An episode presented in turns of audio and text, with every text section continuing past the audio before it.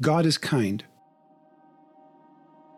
I will make known the Lord's faithful love and the Lord's praiseworthy acts, because of all the Lord has done for us, even the many good things he has done for the house of Israel, which he did for them based on his compassion and the abundance of his faithful love. This is what the Lord says The wise person should not boast in his wisdom. The strong should not boast in his strength. The wealthy should not boast in his wealth. But the one who boasts should boast in this that he understands and knows me, that I am the Lord, showing faithful love, justice, and righteousness on the earth. For I delight in these things. This is the Lord's declaration.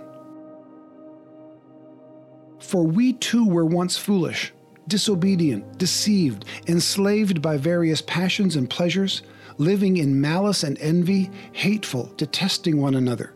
But when the kindness of God our Savior and his love for mankind appeared, he saved us, not by works of righteousness that we had done, but according to his mercy. Minute with the Bible is brought to you by the Christian Standard Bible.